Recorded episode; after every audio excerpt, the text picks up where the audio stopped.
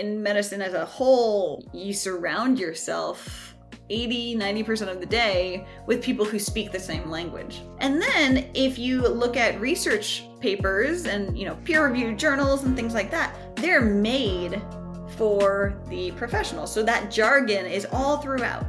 So you just see it over and over and over again. And now you're supposed to translate that to help either your patient or the family or your clients, regardless of what discipline you're in. Good luck, right? If you're so removed, you can't remember. Oh boy, is it renal a normal word for the general public? Or should I say kidney? This is the Public Health Insight Podcast. My name is Gordon, and you're listening to the Public Health Insight Podcast your go to space for all things public health and global health, from the Sustainable Development Goals to the social determinants of health, as well as interesting dialogues about the diverse career opportunities that exist in the fields. Before we move on, it is important to note that the views expressed in this podcast are our own and do not represent any of the organizations we work for or are affiliated with. This episode's guest is an author, veterinarian, educator, curriculum developer, congressional science policy advisor, public speaker, and the founder and president of One Health Lessons, an organization that inspires both children and adults around the world to value One Health. Her lessons are being translated into 88 languages as of present, and the organization has inspired 10,000 students around the world in the last year alone. In addition, she recently published her critically acclaimed book entitled The Art of Science Communication sharing knowledge with students, the public, and policymakers. She has an incredibly fulfilling career so far and was honored to serve as the Master of Ceremonies of One Health Connect 2021, an event co organized by yours truly, the Public Health Insight. Please welcome to the Public Health Insight podcast, Dr. Deborah Thomson. Thanks so much for having me, Gordon. I've been really looking forward to this conversation. So, over the years, uh, Dr. Thomson, You've gained a lot of experience from your work as a science policy advisor and in your other roles as well uh, on Capitol Hill. And those experiences, I'm sure, have taught you a lot about the do's and the don'ts of science communication, which you have probably implemented into your practice so far. Uh, so th- that's good for you, but I'm just curious to know why you felt it was necessary to take that next step and share those knowledges, the knowledge that you gained and the lessons learned from your experiences and channel that into your book, The Art of Science Communication, sharing knowledge with students, the public, and policymakers. Tell us your story. Oh, my story. My career is far from a ladder, it's a jungle gym. So I have taken as many opportunities as I could possibly um, muster. And with each opportunity that came my way, even if it was a complete surprise, I learned a new skill. And in this book, The Art of Science Communication, I was able to summarize in hopefully a concise and meaningful manner to share those lessons learned in order to save time for other uh, science and STEM advocates, either aspiring or professional career folks in STEM. And when I was on Capitol Hill, and I was working as a science policy advisor, first as a fellow and then a legislative assistant, I realized that while I was in most of the science focused meetings for policy, oftentimes after the meeting's done, my colleague comes to me and says, Deb, can you translate this for me? So there are scientists and engineers who are coming into um, the policy world trying to affect policy, trying to share their knowledge, but they're not sharing it in the right way. It doesn't translate. So either you have to have a translator there, me, or you can learn the skills yourself and apply them on a regular basis. So I was thinking these were lessons learned along the way because of my just really unique opportunities to experience a lot of things. And after I'm done with projects, I always write notes. What were the lessons learned from this particular project? And particularly for the policy work, the the notes went on and on and on. And I'm looking at these notes, I'm like, people need to know this. People need to know this. This can't just stay in my diary. this needs to be shared with the world. The other thing that I feel helped me in preparation for policy work and using that translation is I've been teaching students for a while about something as complicated as One Health. One Health can be explained in two different ways. The One Health concept is the interconnection between our health and the health of the environment, animals, and plants. Easy. Sick environment, sick people. Sick animals, sick people, right? It all makes sense. We're all connected. Now, the One Health approach is ultimately teamwork. Is teamwork between people of different backgrounds, strengths, disciplines. We come together and we prevent and solve health problems. So, when it comes to solving something as complicated like a pandemic, for instance, you can only imagine how many different people of different skill sets and backgrounds need to come together at the same place to efficiently solve such a problem.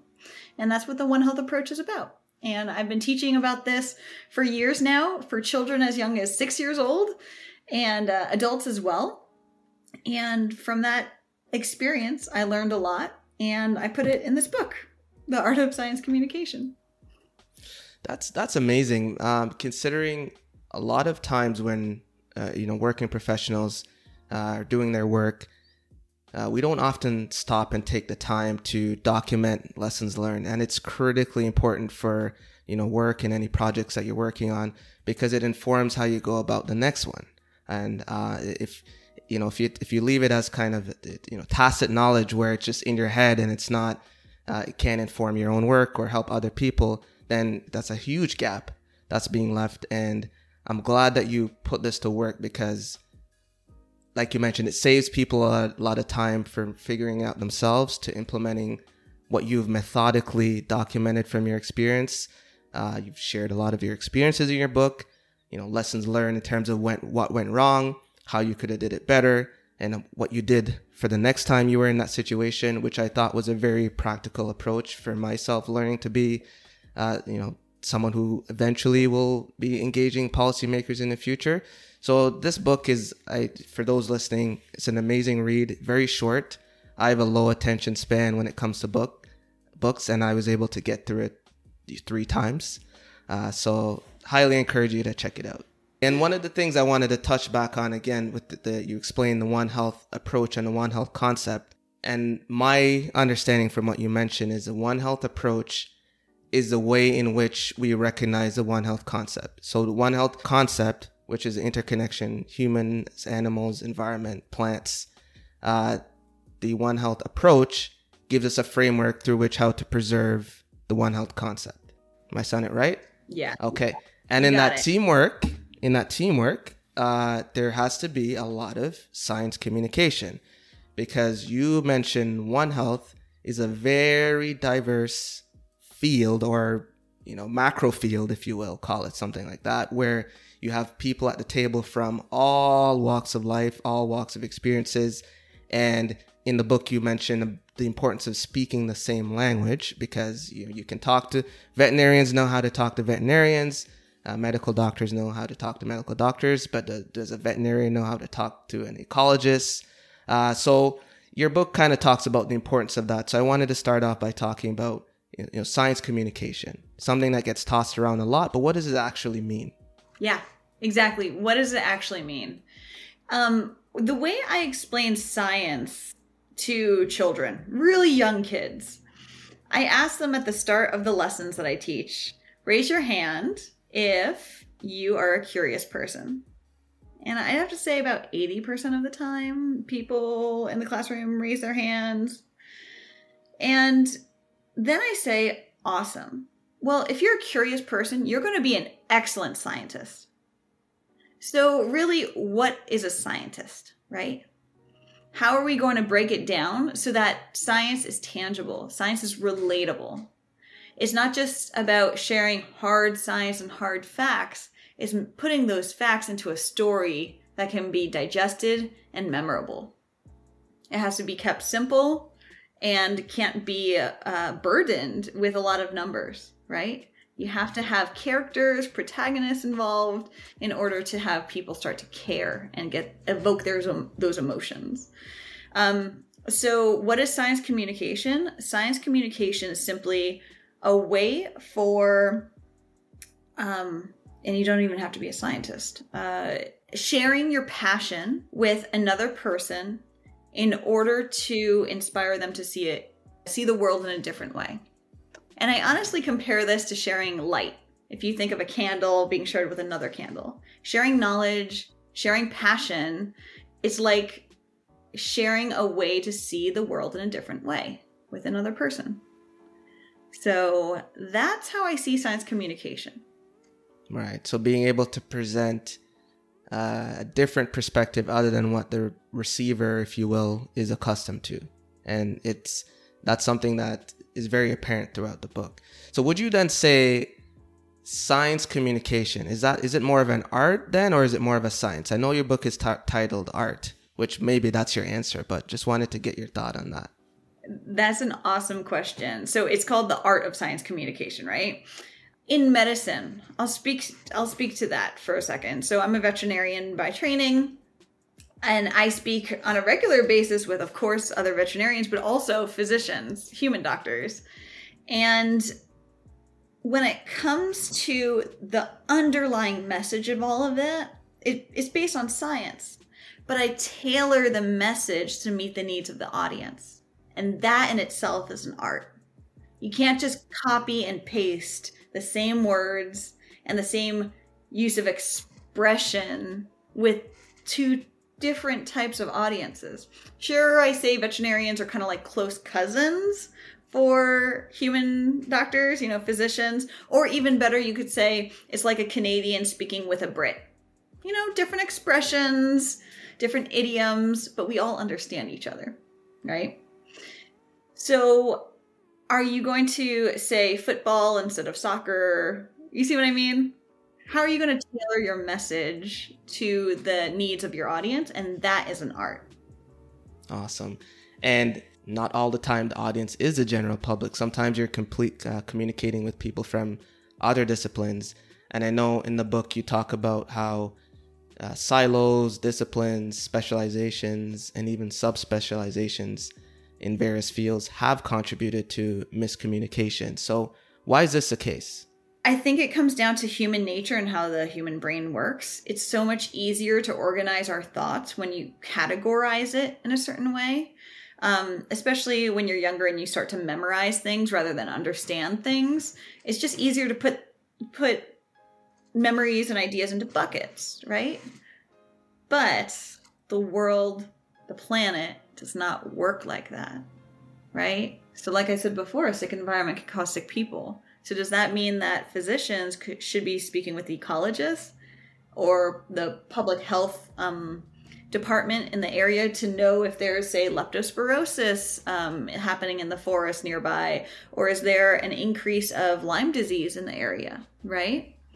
there needs to be um, not only the quantity of improved communication, but it's the quality and make sure that the message is received in a palatable way that's memorable. Awesome. And I think you mentioned too the longer someone uh, stays in their specific field, the more out of touch uh, they get with and being able to communicate their messages to other fields. Yeah, exactly. And wow, you've done your homework, Gordon. Oh, you remember these these phrases from the book. Awesome. That's from like page 20 or something like yeah, that. Yeah, see, I I knew you'd be impressed with that.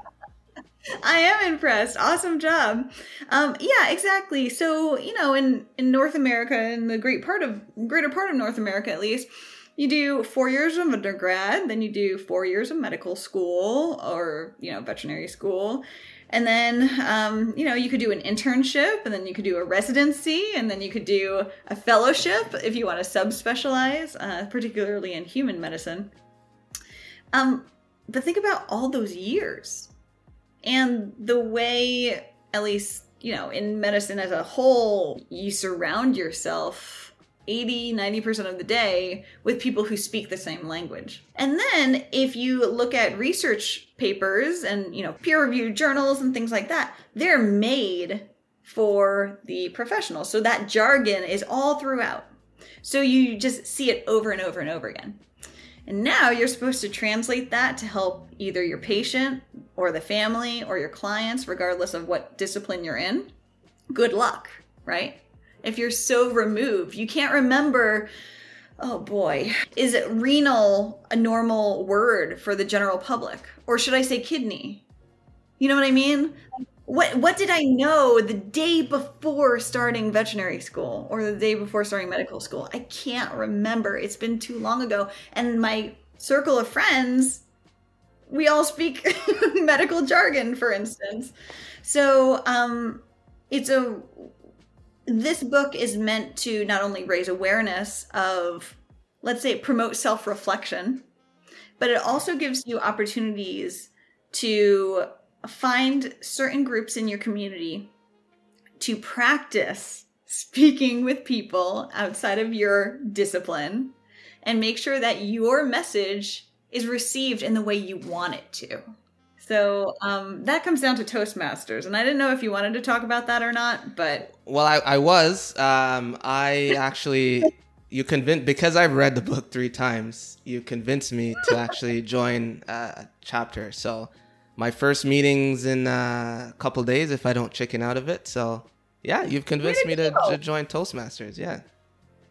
Way to go! Yeah, and you know the first time you're just a guest anyway. You don't have mm. to speak. It's awesome. just to watch.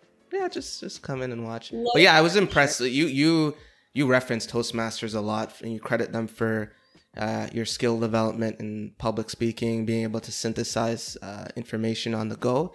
So I was I was curious to see what that experience was like. Yeah. So, for the benefit of the audience, Toastmasters, they call it a public speaking club, but in my opinion, it's a communication club. It's not just about public speaking either on the fly or having a prepared speech that's timed and then evaluated like a masterclass style. But it's also how can you actively listen to the amount of ums, so's, you knows, filler words that just detract from a message. So that's important to know about. The other thing is you might have t- you listen to an 8 minute talk, a prepared talk, somebody's work, worked on this for weeks. And then within 2 minutes, you need to provide some feedback in a public manner that makes the original speaker, the presenter, not only feel comfortable heard and supported, but also inspire them to want to improve certain aspects of their public speaking skills to make the next talk even stronger. And so that in itself is an art. That in itself can um, be incredibly useful in any career that you are a part of, and especially if in the future you want to be a manager. How do you bring feedback to a team member or a team as a whole, but do in a way that in- encourages and inspires action rather than making the rest of the team feel like it's more of an order? You see what I mean? So, Toastmasters it's taught me a lot. And they did not endorse the book. Nobody from Toastmasters knows about the book, even though they probably should. Um, but it's something that certainly has contributed to my life. Well, when I joined, it asked me how did I find out about it, and I wrote Dr. Thomson's book called The Art and Science Communication. So there you go. Bingo. Thank you for listening to the Public Health Insight Podcast, your go to space for informative conversations inspiring community action.